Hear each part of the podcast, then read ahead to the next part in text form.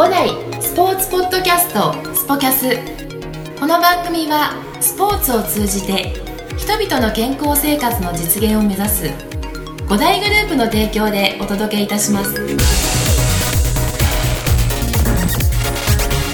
はい、えー本日はスポキャス第70回目、えーもう70回目になります、まあ、僕もですねこんなに長くあのやれるというか、まあ、やろうとは思っていたんですが早くも70回目と、えー記念すべき日になりましたが、えー今日のゲストはですね、えー一般社団法人スポーツリズムトレーニング協会協会公認インストラクターの山本義恵さんです。よろしくお願いします。よろしくお願いします。はい、えー今なんかこんな感じでご紹介したらですね、えースポキャスもとうとう、えー全くの、えー外部のあの方のゲストをっていう感じになるような形なんですけど、えーまあ、半分あのそういったゲストという形で。で半分あの、えー実はゴールデンキッズのですねコーチも今五代伯楽でやっていただいておりますええ。まあ、でも今日はですね、えーゴールデンキッズのコーチということではなくてですね、えー一般社団法人リスポーツリズムトレーニング協会、えー公認インストラクターというところでそういったお立場のところで今日来てもらいました、えーよろしくお願いします。よろしくお願いします。はい。えーポッドキャストはい。なんですけどこれ皆さんに聞いてるんですが、今まで出演されたことってあります？ないです。ないですか？はい初めてです。初めて、はい。ポッドキャスト自体ってどうですか？なんか知ってました？存在。聞いたことあります。聞いたことあります、はい。僕からじゃなくて、すいませんそこは。えーそこはあんま触れないでほしいみたそこはちょっとあんまり。えーいやあのねポッドキャストを僕はあの自分がまあ、あの惚れ込んでからあこれ面白いなと思ってから今こういった形でね続けさせてもらってねみんなに協力してもらってるんですけど、まあ、なかなかなんて言うんでしょうそういった番組ですとか、あの認知されない、まあ、ポッドキャストっていうねアプリがもともと iPhone には内蔵されてるんですけど、えそんなのあったみたいなねところからあのあったりもするんですけどいやこれほとんどでもまあ今僕啓蒙も含めて今あの孤軍奮闘しているというところで。えーっていうところでですね今日はあの山本さんのですね、はい。今までのそういった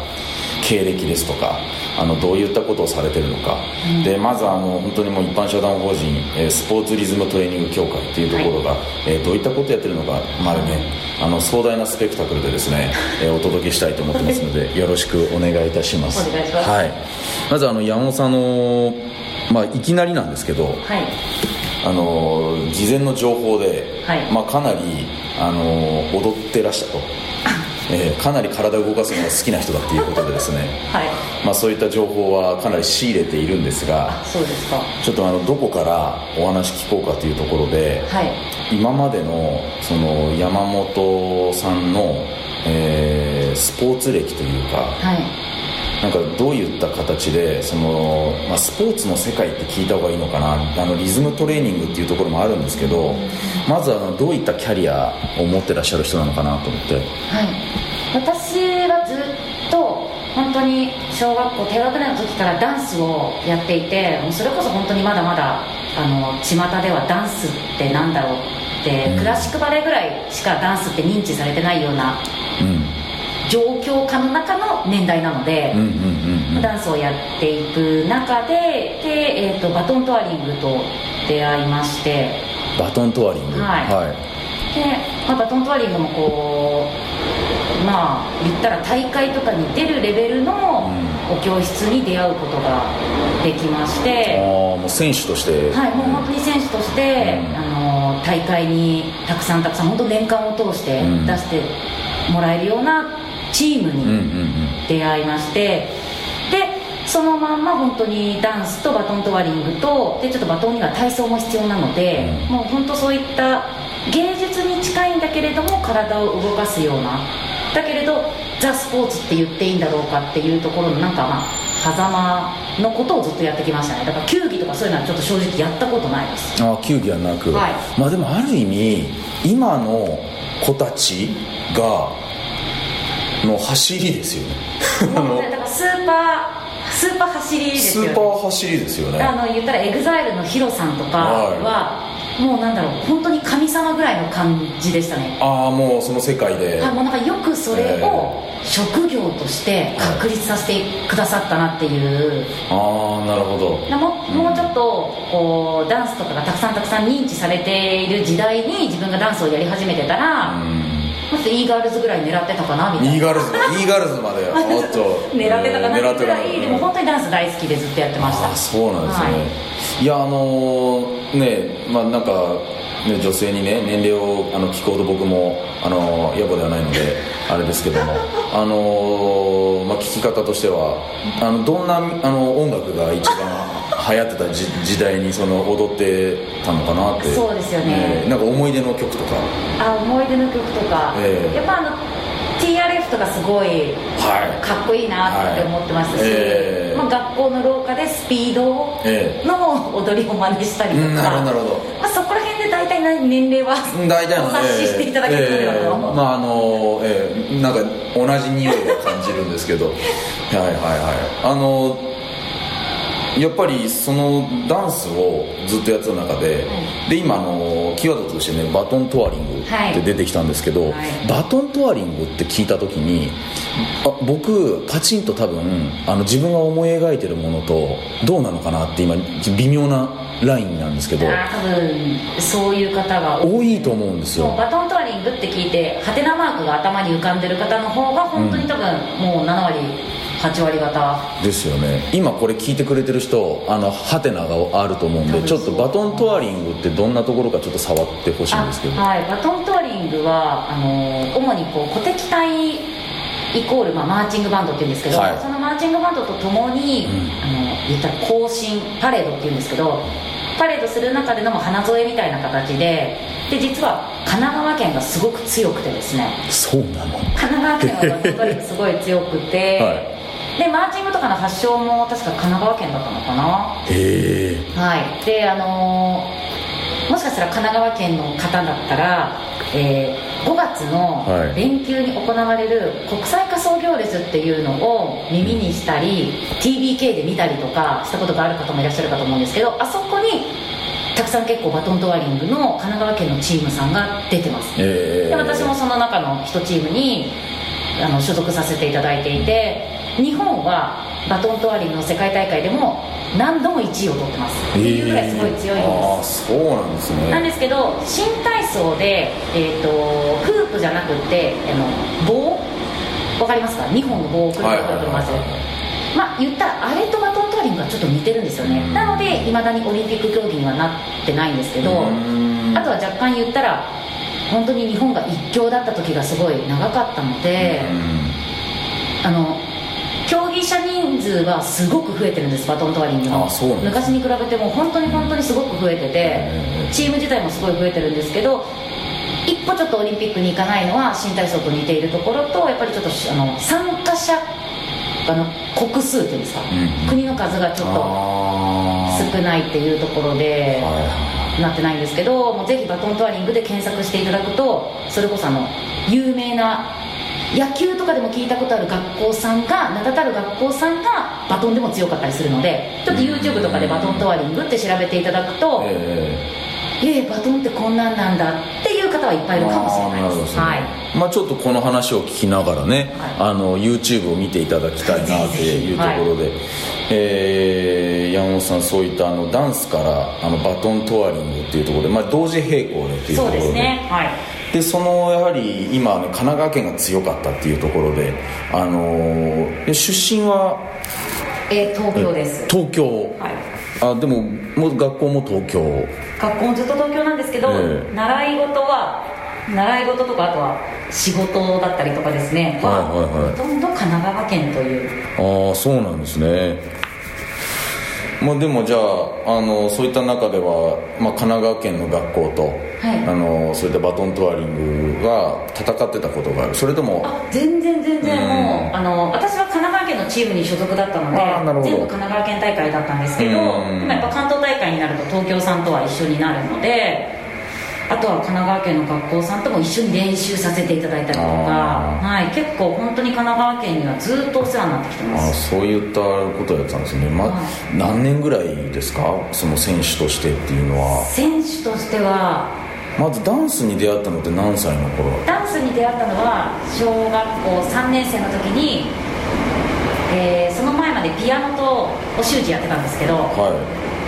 ダンスに出会った瞬間に自分で、えーピアノと習字をやめてきまして、いはい。はい、もうダンスで行くと。あじゃあもう何かもうすごい自分に刺さっちゃったものがあったんですか？分刺さったんだと思います、でも本当に、あのーありがたいことに、あのー母もいいよって本当一言すんなりだったんですよね。勝手にやめてきたにもかかわらず怒られもせずにいいよって言ってくださったのでそのまま本当にずっとダンスを続けてきて。ああそうなんだ。はい。へえじゃあそのもうパチンとビビッと、はい。あの来たダンスを、えー小学校3年生から。はい。でバトントワリングが出会ったのがバトントワリングはもうダンスに出会ってからすぐに出会ったんですけどその時はまだまだ本当遊び程度だったんですようね、ん。なんですけど中学校に入った時にその、まあ、強いチームの先生に、まあ、多分ダンスがきっかけではあると思うんですけどちょっと声をかけていただいてチームに誘っていただいてそこから本当にじゃあもう高校受かったらチーム入りますみたいな感じに言ってたぐらいまだなんかそんなにバトントワリング熱が強くはなかったんですけど、うん。でもう学校が決まっ高校学校が決まったその合格をもらった日にそのチームの先生に連絡を入れて、やらせてくださいってお願いをしてダンスをやめずにバトントワリングをやりだしたっていう感じですね、なるほど。まさにそのでもねもともとその今出てきたピアノはい。をやってたっていうところでやっぱ音楽があのなんか好きだったっていうのもあったんですか？あのお親が大好きでした。はい。もう親が本当に音楽が大好きで、であのーまあ姉もいまして姉がピアノをやりだして、うん。すごいその姿がかっこよかったんですよね。でまあちょっと便乗。うんなるほど。便乗したけれど結果ちょっとうん。多分刺さらなかったですね。刺はまあでもそのね先ほどマーチングバンドとっていうところがあってそれって結局ねあのさっき鼓笛隊って出てきましたけど、は音楽にもちろんね合わせてっていうところになってくるってなると、なんかいいろいろとなんかつながってくるところがあるなっていうところがね感じがしてきてあのーちょっとインタビュアーとしてはだんだん面白くなってきたんですけど でまあその高校1年生から、はい。まあ、そういった中でえチームに入って、はい。えーバトントワリングをやりだしてでもそれはやはりあの高校3年間っていうところになってくるんですかね集中してやったっていうのは。いやもう全然、あのーまあその私が行ってた高校の中ではそういう進路を選ぶ子はいないっていうふうに先生に言われたんですけど、どうしても私はバトントワリングも含めダンスでうん。ご飯も食べていきたいっていう思いがすごい強くなってきてたので、はもうちょっと高校の時の進路には、まあ、あのフリーでやっていくと。先生に単価を切りいうん。そのまま、えー次の自分のステップですね。次の自分のステップを踏むまでバトンは続けてましたね。ああそうなんですね、はい。それフリーでやるって要はね指導者もさることながら、はい。やいや見よう見あのいろんな自分で感じたことを自分で練習して個人でっていうところになってくるんですか？い、バトントワリングの,、まあその先生が持っていたお教室とプラスカルチャースクールとかそういったものをもう本当にありがたいことなんですけど高校を卒業する前からこう一緒に指導するところに行く時に一緒に本当帯同させてくれてうん。いろんなことを見させてくれてそして教えるっていうことも経験させていただいてでその中でやっぱりあ自分にはもしかしたら選手っていうものもあるし、うん。踊る表現者っていうのもあると思うんだけれども、指導者っていうのも自分の中ですごい面白いなんだろうこれちょっと続けてやっていきたいなっていう思いに変わってきたのでもうとにかく高校の先生にそれをとにかく伝えたっていう感じでしたね。ももちろん理解はしてもらえなかったですよ。やっぱその,、うん。その時代でそういったことを選ぶっていう子が少なかったので。うん、少ないと思う。だってダンサーって今ではなんかちょっと確立されてきたというか。パフォーマーって言葉ですよね、うんまあパフォーマー。はい、パフォーマー、でそれが今今でこそそういう言葉が生まれてますけど、うん、私が高校生の時なんてそんなんなかったので、うん。じゃあ言ってダンスでご飯食べていくってどうやるの、うん。お教室でも開くの？ってもちろん聞かれましたし、でもそうじゃない違う場で輝ける場所っていうのがあるんだよっていうのを私自身はちょっと知っていたのでなるほど。もうそこをめがけて言ったらちょっとつ盲信で言ってた感じでしたね。でもね本当になんかそのね先ほどあの言いましたけどなんかその時代の走りというかそのねみんなが同じようなところに行きがちじゃないですか。ねあの僕らの特に僕らって言っちゃったけど。あのなんかそのねやっぱりこっちの方に行きたがるっていうか、みんなだったらねみみんな右に行ってるよっていうところってあったりすると、まあ、特ら特に僕ら日本人ってねでもあのここのそのこのす隙間っていうかこのバトントワリングとそういったあのダンスっていうところで、あの生きていくはっていうのってなんか、ね、まさに誰もいなかったですよね。いいいなかったいないですよね。だからうん本当全力で先生には止められましたけど、うんまあ、先生はね あの先生は誰一人としてねうんまあなかなかいないですよね、うん、なかなかいいよって言ってくれた言ってくれた先生は一人もいなかったんですけど、うん。でもまあやっぱり両親ですよね、ああその時にねまあ理解がやっぱりあったんですね、はい、もうぜうん。本当反対しないでやれるだけやってみなさいっていうふうに言ってくれたのが、もう本当に大きかったなと思ってますね。でまああのそういった中で、まあ、高校をねあの生活を終えて、まあ、自立っていうところになるのかな、はい。そういった中で。でどういうどうやって、まあ、いわゆるその稼いでいく、い。この例えばあのバトントワリングを続けていく、はい。えー今またキーワードと出てきた表現者としてっていうところと、指導者も面白いなっていうところがその時、えー10代の時に感じて、はでその後どうやってその後あの自分の道を立てていくようになったんですか？えーまあ、バトンももちろんずっとやってきてる中で小学校その3年生からダンスをやった時に、うん。まあ、一つ大きな夢があったんです自分の中で。はでその大きな夢を叶えるために言ったらいろんなダンスとかバトントワリングをやっていたって最終的には思われても致し方がない部分はあるんですけど、い、うん。もう私はもうどうしても、あのーなりたい夢がはあったのい、で。なるほど。それはあのなんですか？それ叶ったんですか？叶いました大きな夢っていうその小学生の時から持ち続けてた。あはい。あーなるほど。なんか今ちょっとあのなかなかはにかんでらっしゃいますけど。でそれはあのなんかいわゆるどういったあの職業だったんですか？職業というか立場っていうものだったんですか？言ったらエンターテインメントをプレゼントする側ですよね。ああなるほど、はい、指導者でもなく、とにかくエンターテインメントっていうものを、まあ、体現できる場所っていうんですかね。はいはいはいはい。はい。まあ、まさにそれはあのーよ要はまあエンターテインメントっていうことはあの見せる側表現者だったっていうことですよね、うーんもうそこにとにかく最終的には行き着きたくって。え。そこもうそう多分その出会いも本当に自分の中で小学校3年生の時にうわっって思ったきらめきがあったんですよね。ー、なるほど、はい、でその夢が本当にずっと忘れられなくて、えまあでもそそこに行き着くまでにはそれこそ本当にそのバトントワリングの自分を引っ張っていってくれてた、うん。引き抜いてくれた先生とも何回も喧嘩しましたし、ーうん。言ったら本当にそこが夢だけどそこに行きたいのかって自分で自問自答した時期もありましたけどやっぱり最終的に本当その夢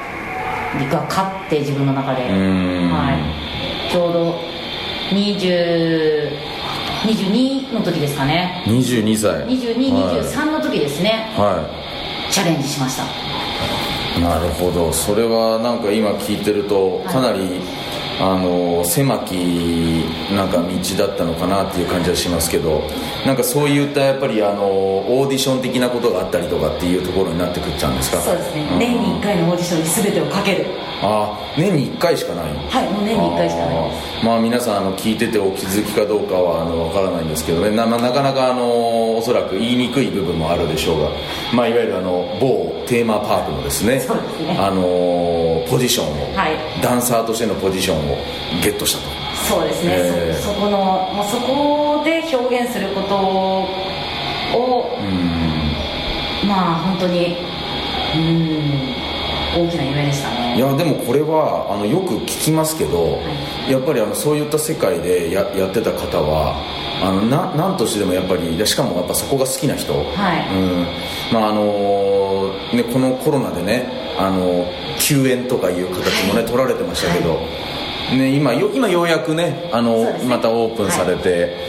えーやってますが、まあ、そこでのいやでもなあの結構今でも憧れる人たちって、今でもっていうかずっと憧れる人っているんですよねやっぱりね。多分私とかの年代だと余計にそうだと思うんですけど、うん。今みたくその、まあ、EXILE さんが持っている LDH は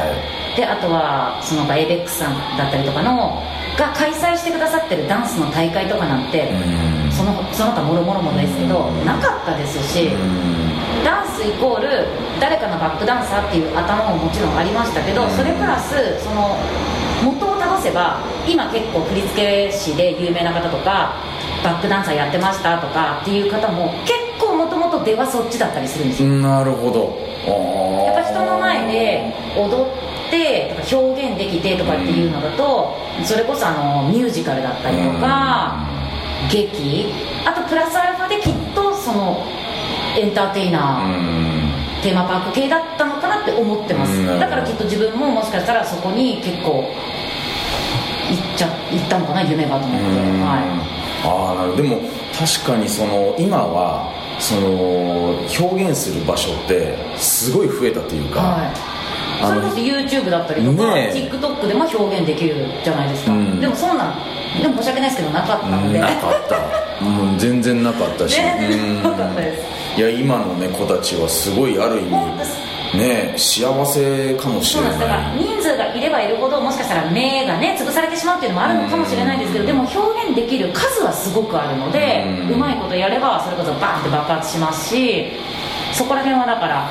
本当にそういったものがあんまりない時代でのチャレンジではあったのでもう本当にその年に1回に全てをかけてましたね。ああなるほど。いやーでもまあなかなかそこはあの本当すごい確率で、ね、そういった経験をねあのしていたっていうところ非常にあの今にまた生きてきてるんじゃないかなと、はい、いい経験させていただきました、えーなんかその中であのでもまあその22から223歳っていうね話今聞いたんですけど、はいあのそこのあのところっていうのは1年間とかどれぐらいの間やってた状況なんですか？あまあ、一応あの 一応契約もろもろあるのでなるほど。まあその自分で契約期間を決めて決めて。決めてというかはい、であとはもうそこで終わりにはもちろん自分の中で終わりにしようとは思ってなかったのうで、んそこを経験してからのじゃあ次違う世界へっていうところで、うん。自分の中である程度こう、ね、年年数を見据えるわけじゃないですけど、うん。この年齢までにはこういうふうにしたいっていうプランがちょっとあったので理想像を理想像が。でその中でいろんなものに出会えたらうん。そこでその出会いきっかけでそれが若干変わってもいいからだけどここの年齢まで言ったら30までにとか、うん。30までにここまで経験したいとかっていうふうに結構自分の中で決めていた部分があったので、えー。はい、なのでこうよしじゃあ次のステップへっていう感じでああなるっていうほど感じです